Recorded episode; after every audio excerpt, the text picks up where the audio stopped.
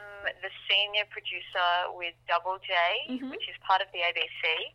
For a few years before this, I was senior producer at Triple J. And before that, I've worked in community radio at 2SER and FBI in Sydney, and Mhm. also done some work at other parts of the ABC, Radio National and Network Local Radio. Um, so I did decide that I wanted to work in radio, I guess in high school, and straight out of high school started a communications degree. Uh, but in that first year of university, I got involved in 2SER, the community radio station that's on campus at UTS and Mm. Macquarie Uni. I was over at Macquarie. And that was fantastic. That introduced me to a whole lot of people and it taught me a lot very quickly of how to make radio programs, how to do interviews, how to write scripts, all of the important things that you need to master. And then at the end of that first year of university, I got a job for an organisation called the Community Broadcasting Association, Mhm. which is like the overarching body for community radio. So I dropped out of my uni degree, worked there, stayed active in community radio, and kind of grew my career from there. I never finished the comms degree, and I don't think that that's even today an essential part of you know becoming a media maker. I was very interested in music.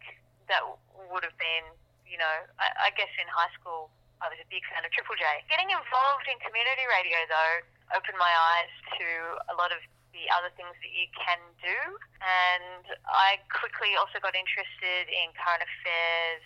Things like environmental programs, daily current affairs. Yeah. I think what, what to me the, the strength that radio has is it's very much a conversation. So unlike news, which is you know just kind of read some headlines and get little bits of information, in radio you can sit down with a guest and get them to you know kind of delve into their thoughts and ideas and back that up with some great music or great sound that can help to tell a story.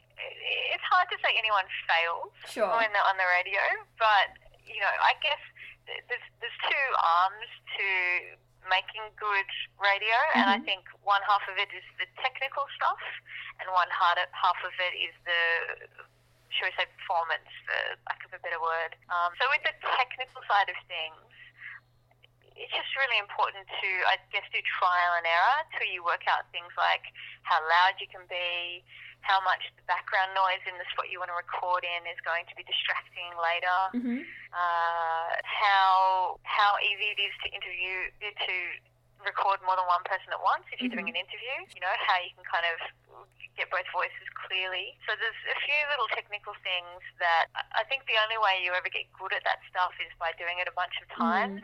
And so my tip there is just to do lots of recording of things that it doesn't matter if it doesn't go right. I think it's everybody's different. Uh, and some people can master technology much more Mm. quickly, particularly if they're savvy in other areas. But it's always really useful to have someone show you something. Sure. That said, it doesn't necessarily have to be someone you pay. It might just be someone that you know. Mm.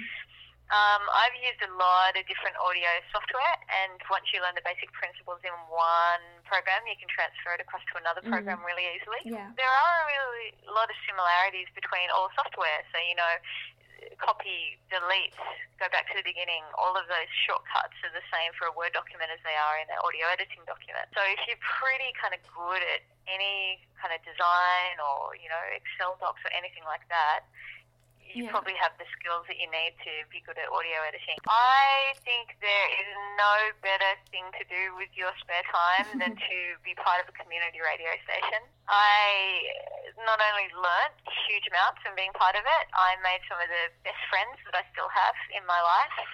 I also got to some great events. You know, I got to see theatre shows that I reviewed. I got to go to gigs because I interviewed bands. Um, it's a really wonderful space for you know forming a community, forming a network, and getting involved in the creative life of any city. I reckon. Mm. Very good. That said, though, I think there's some amazing things happening at the moment with podcasting, Mm. and that's often done by you know individuals or small teams in small studios. Yeah. So if if that's where you have the time and the resources, I think that you know it, it's also very worthwhile thing to be, to be part of. And I'm sure online communities can be just as valuable as real life communities. You know, even to use the word performance bothers me because I think the most important thing to being good on the radio is being natural Yeah. and being authentic. So I think people get really concerned about uh, being a radio announcer or trying to sound like a radio announcer. Mm. The best people, if you listen to the radio, usually the best people that you warm to are the people that just sound like they're being themselves. And it's because they are just being themselves. So I think, you know, you listen to a podcast like This American Life, and that would be hugely scripted, but it doesn't sound like it's hugely Mm. scripted. It sounds like someone's just telling you a story in their own words. Yeah.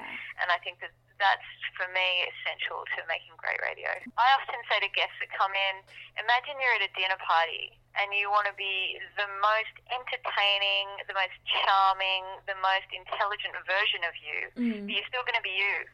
You know, you're going to be the funniest person at the table in the way that you're funny. You Yeah. know, don't try and not be, don't try and be someone else.